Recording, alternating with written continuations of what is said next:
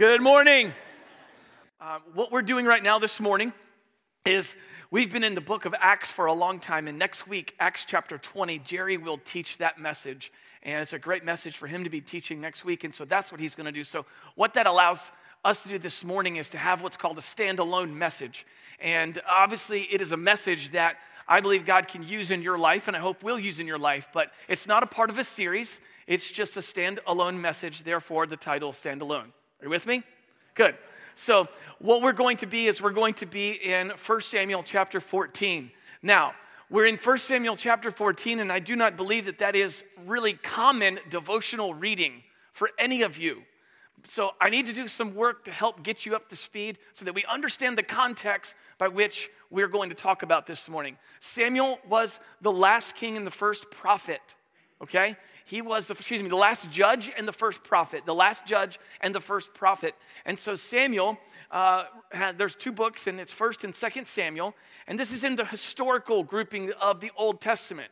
Books of the Bible are grouped up into different sections. We have the prophets, we have major prophets and minor prophets. We have the history books. And so then we also have wisdom and literature. So there, therefore, what we, need, what we see here right now is that the book of 1 Samuel is one of the historical books that allows us to understand the life of God's chosen people, the Israelites, and all the battles that they went through, specifically known with the Philistines. And that's where 1 Samuel chapter 14 really is going to pick it up.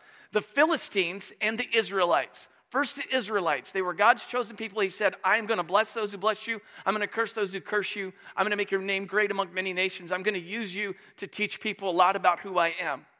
Okay, that was a covenant that he made with Israel. Then we have the Philistines, and the Philistines were polytheistic in their faith system. They were they bowed down to the gods of Ashtoreth, the god of Dagon, and the god of Baal, Zebub, B A A L, and then you can spell Zebub any way you want to.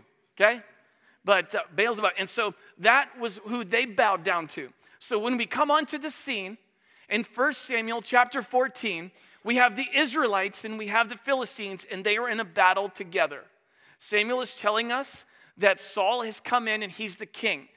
If we remember our church history, we realize that Saul was a king that was appointed by the people under permission by God. They wanted a king, they wanted to elect a king, and so God let them do that. Saul was not a good king. We're going to see a little bit of that in 1 Samuel chapter uh, 14. And so, what I want us to do is really take a look, or I'm going to make mention of some things that took place in 13 so that you could understand, 14, that we can all understand 14 a lot better. And so, in chapter 13, there was a major battle between the Philistines and the Israelites, and the Israelites got it handed to them.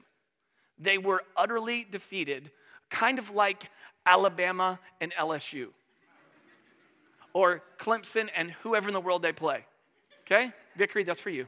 Okay, and um, so so here's what we here's what we see is we see an unbelievable defeat of the Israelites in chapter 13. In chapter 13, they come in, the, the, the Philistines come in and they destroy the Israelites. Some of them run and they take over the Israelite sort of garrison or the camp, as we should call it. And so you have basically them sitting in that area. It's uh, one of the one of the texts says that the Philistines who were as numerous as the sand in, in uh, 1 Samuel 13, 5. The soldiers were completely overmatched, and Saul, in his arrogance, even went into battle when it was not wise. And it said that the people quaked with fear. They were overwhelmed. So, all of this disobedience, all of this arrogance, and he then becomes a coward, and that's where we pick it up in 1 Samuel chapter 14. What we're going to do is I'm going to read a couple of verses. We're going to talk about it. Read a couple of verses, talk about it. Read a couple of verses, talk about it. We'll go from six, we'll go from one all the way to 23, and then we have three points here at the end. Okay, so we want to telegraph where we're going. So let's take a look at 1 Samuel 14. 1 Samuel 14, starting at verse 1. Okay, starting at verse 1. Here's what it says one day, Jonathan, the son of Saul, said to the young man who carried his armor, Come, let us go over to the Philistine garrison on the other side. But he did not tell his father. Verse 2 Saul was staying in the outskirts of Gibeah in the pomegranate cave at Migron. So here's, let's, let's just make sure we understand what's going on. Saul is coming after an absolute defeat. It is said that Saul and, and Saul and Jonathan, there are two swords, two weapons for battle. Saul has one and Jonathan has one. The defeat is overwhelming, and here is Saul, who is the king. He goes and he retreats into a cave. Says a pomegranate cave. Jonathan, as we hear in verse 1, one day says, Hey, let's go out and let's go see this Philistine garrison. Let's keep going right now. Verse number two, the second part of it says, The people who were with him were about 600 men. That's 600 men in the cave with Saul. Verse three, including Ahijah, the son of Ahitub, Ichabod's brother, son of Phinehas, son of Eli, the priest of the Lord in Shiloh, wearing an ephod. So there are all these soldiers that were following their leader, who is Saul.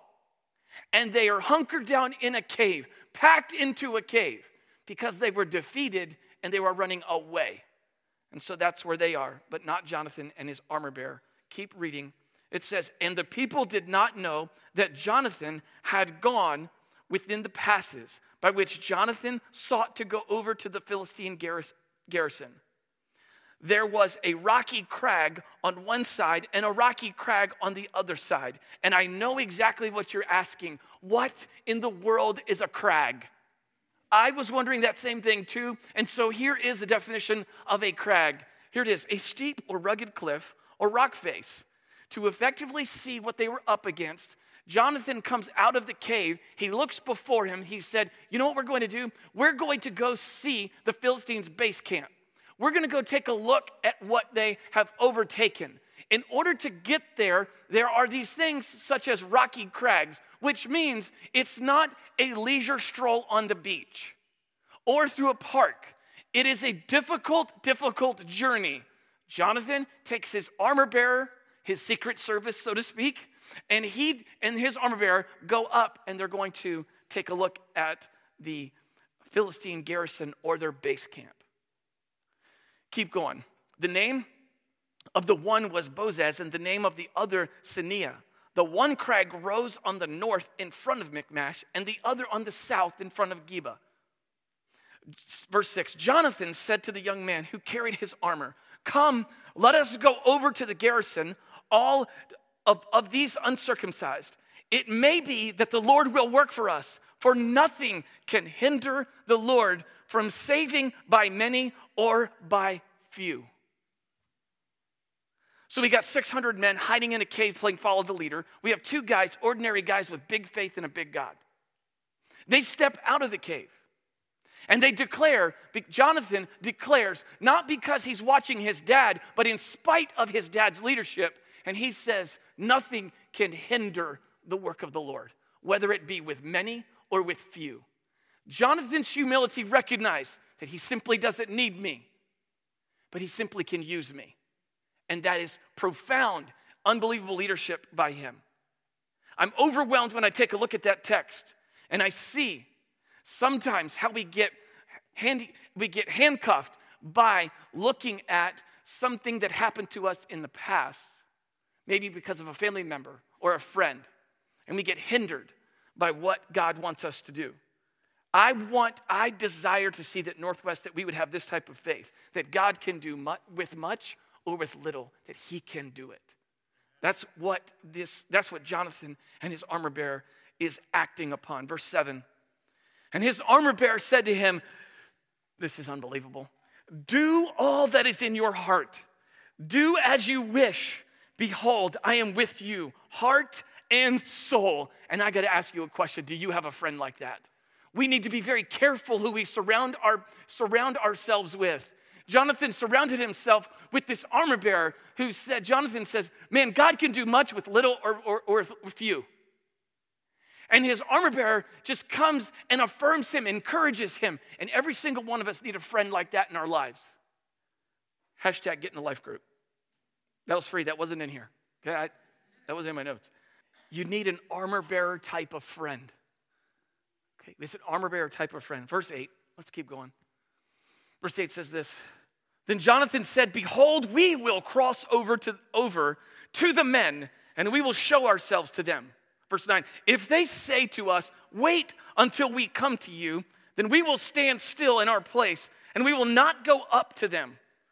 Verse 10 But if they say, Come up to us, then we will go up, for the Lord has given them into our hand, and this shall be the sign to us. Verse 11 So both of them uh, showed themselves to the garrison of the Philistines, and look at what the Philistines said. And the Philistines said, Look, Hebrews are coming out of the holes where they have hidden themselves. And I'm asking you, Northwest Community Church, let us not be a group of people that are hiding in a hole. Because it says right here that the, the, the, the garrison of the Philistines are taking a look at Jonathan and his armor bearer and are coming up this hill. And it's like, look, they're coming out of the holes where they have hidden themselves.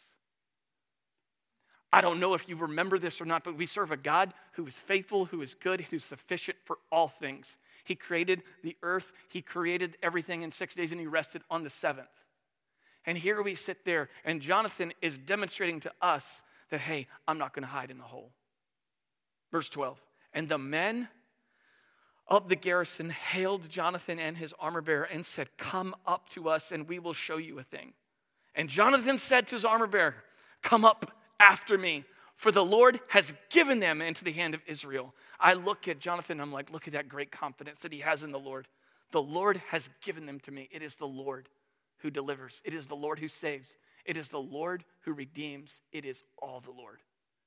Verse 13 Then Jonathan climbed up on his hands and feet, and his armor bearer after him. And I need to stop right there, and we need to rebuke Jonathan. And here's why there are two exercises that are of the devil, in my opinion. First is the burpee, and second is the bear crawl. And it says right here that Jonathan looked at the mountain and he got on his hands and feet, his hands and his knees, and climbed up there. Jonathan created the, the, the bear crawl, and he needs to be accountable to that. I'm in a group called F3, and there are a lot of burpees and a lot of bear crawls very early in the morning. And I continue to go, so you can question that, but I love it and I hate it. So I look over here and I said, Jonathan needs to be rebuked for his invention of the bear crawl. All right, let's keep going. And they fell before Jonathan and his armor bearer and killed them. And, and, the, and the first strike, listen, at the first strike, there's two people here. Jonathan and his armor bearer, at the first strike, which Jonathan and his armor bearer made, killed 20 men within, as it were, half a furrow's length in an acre of land. I mean, he just went Jason Bourne, Jack Bauer, all in one motion. First strike, 20 men taken out. He's not playing around. Verse 15. And there was a panic in the camp, in the field, and among all the people. The garrison, this is the Philistines, they're nervous. And even the raiders trembled. The earth quaked, and it became a very great, it became a very great panic. The Philistines were being humbled this, is what's taking place right now. You have the Philistines that are taking a place and they're being completely humbled by this young kid who's not following his dad's failed leadership. He's following in spite of it. He's not letting his dad's failed leadership hold him back. He's going up there for the glory of God. So he's incredibly, incredibly, they're incredibly humbled. Verse 16. And the watchman of Saul in Gibeah, in Gibeah, we, we're back on to Saul now. He's in the cave, remember, with the 600 of Benjamin looked, and behold, the multitude was dispersing here and there. 17. Then Saul said to the people who were with him, Count and see who has gone from us. Saul's a little upset, he's a little mad. And when they had counted, behold, Jonathan and his armor bearer were not there. 18. So Saul said to Ahijah, Bring the ark of, the, of God here. For the ark of God went at that time with the people of Israel. Now, with Saul, now while Saul was talking to the priests, the tumult in the camp of the Philistines increased more and more. So Saul said to the priest, Withdraw your hand. Then Saul and all the people who were with him rallied and went into battle. And so Saul finally comes, sees that God is moving and demonstrating, and he comes in to jump in on the action. He takes his people out of the cave and goes into action because he already sees victory in hand. And behold, every Philistine's word was against his fellow. And there was a great confusion. Now, the Hebrews who had been with the Philistines before that time and who had gone up with them into the camp, even they also turned to be with the, the Israelites who were with Saul and Jonathan. Here's, let me just take what's going on. The battle was unbelievable in chapter 13. The Philistines basically destroyed the Israelites, didn't destroy them, but defeated them in a big way. We have them retreating. What took place are some of the Hebrews or some of the Israelites joined the camp of the Philistines and were fighting for the Philistines now. Jonathan and his armor bearer come up out of the cave, bear crawl up the mountain, take the victory, and all of a sudden, those who left the, Phil- left the Israelites, joined the Philistines, are now coming back and fighting with Jonathan and Saul and his armor bearer. Great confusion arose because they saw what took place. These Hebrews that were now serving the Philistine army, now they're coming out of there and going, Whoa, we want to be with him. We want to fight with him. We want to have that kind of faith. And behold, let's, let's keep going. The rest, the, rest, the rest of verse 20. And behold, every Philistine's word was against his fellow, and, and there was great confusion. Let's jump down to 22. Likewise, when all the men of Israel who had hidden themselves in the hill country of Ephraim heard that the Philistines were, feel, were fleeing, and they too followed hard after them in battle. So here's the key they saw someone stand up for God, and it was completely contagious in how they responded.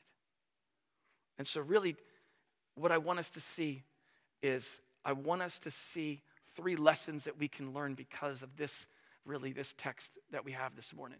I'm in a Bible study with some guys from F3, and we're going through the book of 1 Samuel.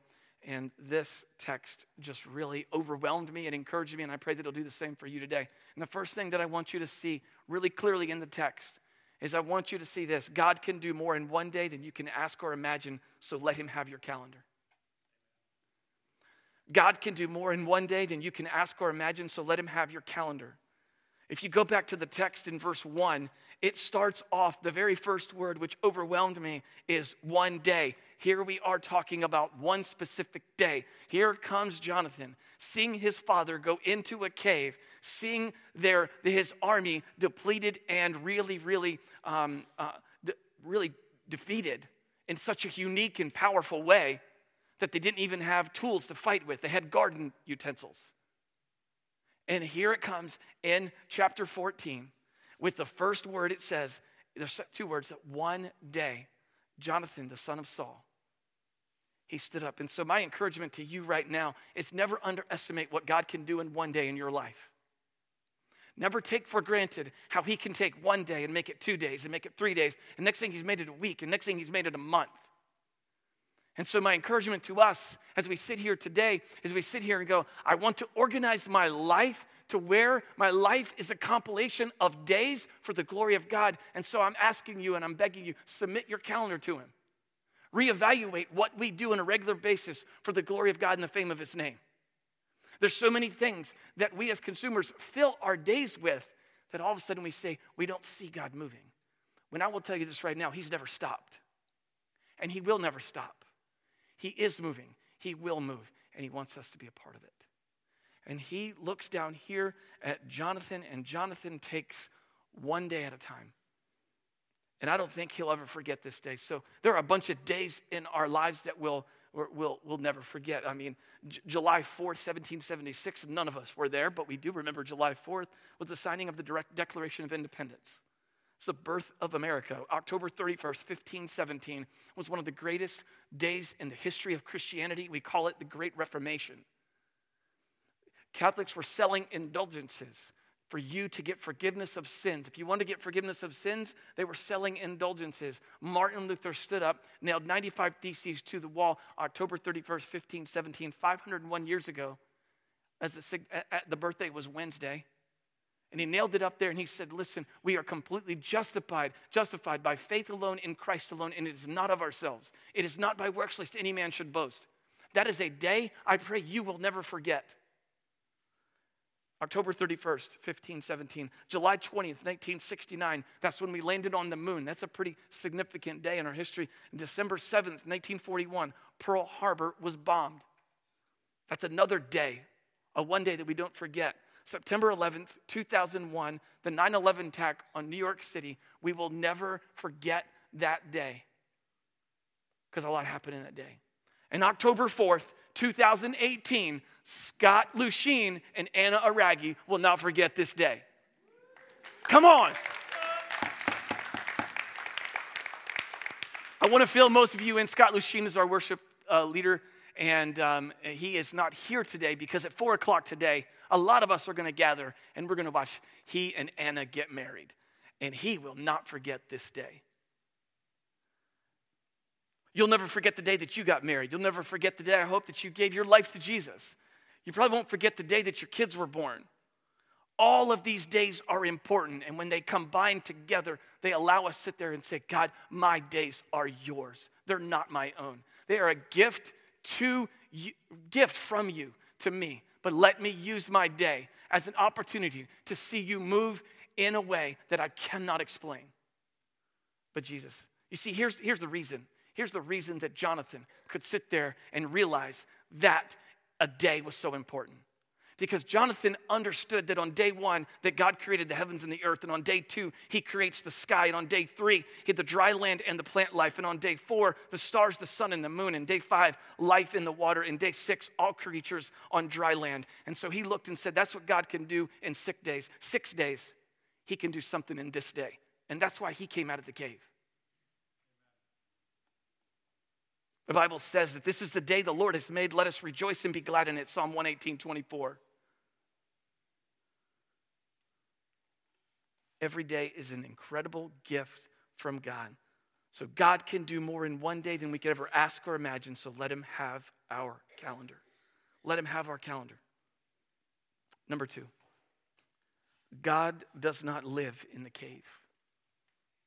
Saul loses badly and he leads his men in the cave. Now, listen, I want to let you, I want to preface this really quick. It's the context of this point that makes, that allows you to see the point.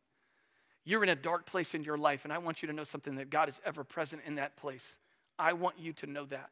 He is there, He is in the midst. But what I'm saying here is in this context, Saul goes to a cave because he is running something, not to someone. And I want us to understand that we will never understand who God is when we disobey Him by running and hiding in a cave rather than taking on the mountain. This is what Saul does. He's, he's disobeying God, he is a coward, he is sinning. There is a mountain in front of him. He is a leader and he leads people over into the side on the cave. And I, I recognize this right now that some of us right now are so overwhelmed because of a mountain that might be in front of us that we're not able to even see that it's worth coming out of the cave. Sometimes you can sit there and say, Well, listen, there's this sin in my life that has tripped me up or it's caused me to, to hinder, and I'm, I'm over here and I'm sulking and I'm, I'm overwhelmed and I can't get out. I'm asking you in the name of Jesus to come out of that cave because God's not in that. You can see far more than what He can do when you come out and you embrace that hill. Sometimes what, what God does, and I want you to you know, things that I've been learning and studying. This is a standalone message. It's a Bible study that I have with my friends that God's really used this message in my life. And sometimes we get stuck in the cave because we give the, give the devil too much credit. I'll explain that a little bit. See, the one way that the devil stumps you and I up is he brings up your past and causes us to be ineffective and in some cases not run to the mountain and climb up the mountain, but runs us to, helps us to, forces us to run into a cave and hide and sulk and maybe even complain. But I need to let you know something that someone shared with me just recently and said this that do not let Satan trip you up by reminding you of your past because he only does that because he does not know the future. And so the way that he causes us to be tripped up and stumped up and, and, and stale in our relationship with the Lord is He brings up the past. He is incapable, He is not omnipresent, omnipotent to bring up the future because He does not know it.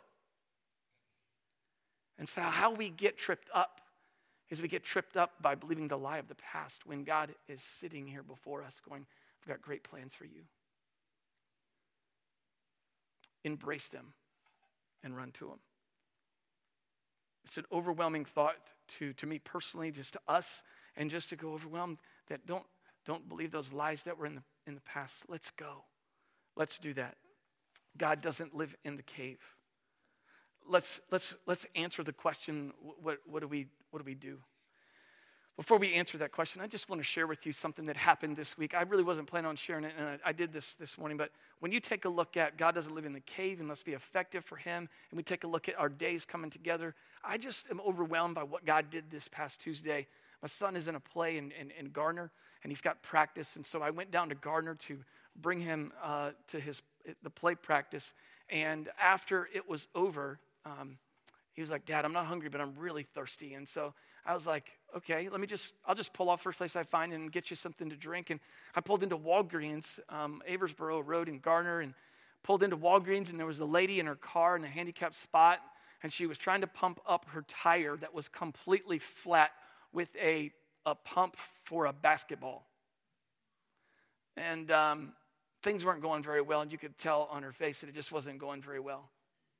And, and the reason I tell you this story is how God orchestrates our days orchestrates how he is moving when we're outside of the cave and we can see him move. And so that's the purpose of this illustration. So I got out of my car and I said, you need some help? She says, Well, I've got this compressor. It's brand new, but it's not doing a thing. And so made sure that it was on right. And I was like really excited. I mean, I'm in Garner and I live in Cary.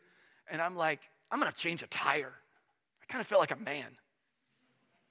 So Joyce and I started talking, and Andrew's over there, and he's, I, I know he's going, this is going to take a long time. That's right.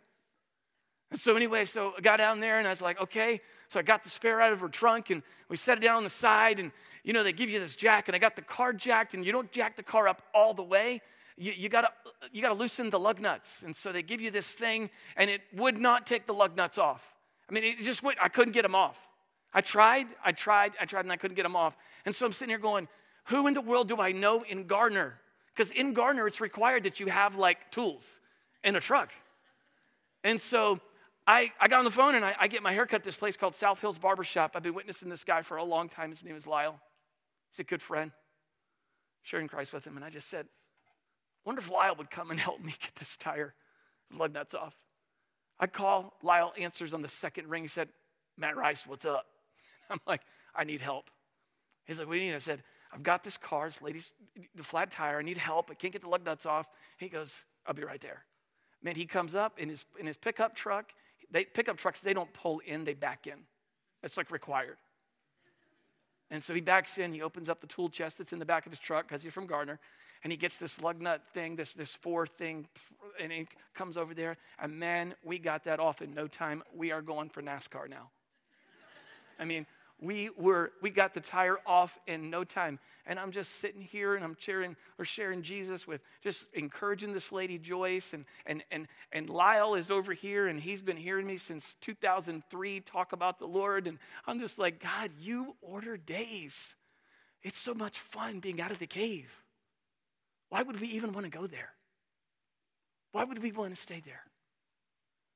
And lyle was like well, I'm happy to help. And I was like, well, listen, man, you, I, I, live in Cary. I have a Golden Doodle and AAA. I don't normally, tear, I don't, I really don't really, I don't change tires, okay? But I'm feeling pretty good about myself that we got that tire changed. We got that tire on. And we get to look at, at Joyce and invite her to a church that's down the street from her house, all because of just one beautiful day. One beautiful day. So, what's our response? Here's what's our response? Here's our response. Number three. What do I want you to do? What do I want to challenge you to do? Here it is bear crawl up and over the mountain for the glory of God and the fame of his name.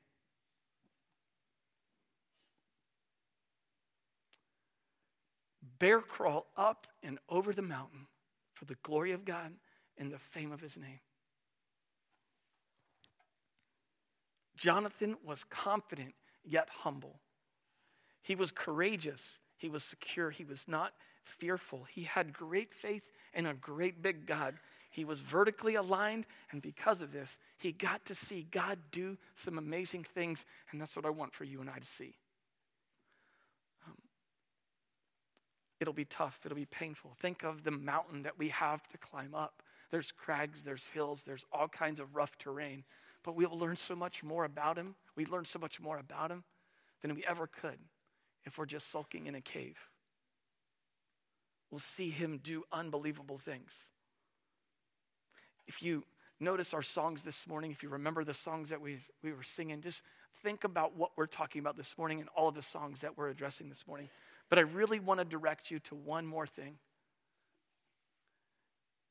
February of 2013, I had the unbelievable privilege of going to Israel with my mother in law and my father in law. It was a great, fantastic trip. And I got to tour all of Israel, the old city, the new city.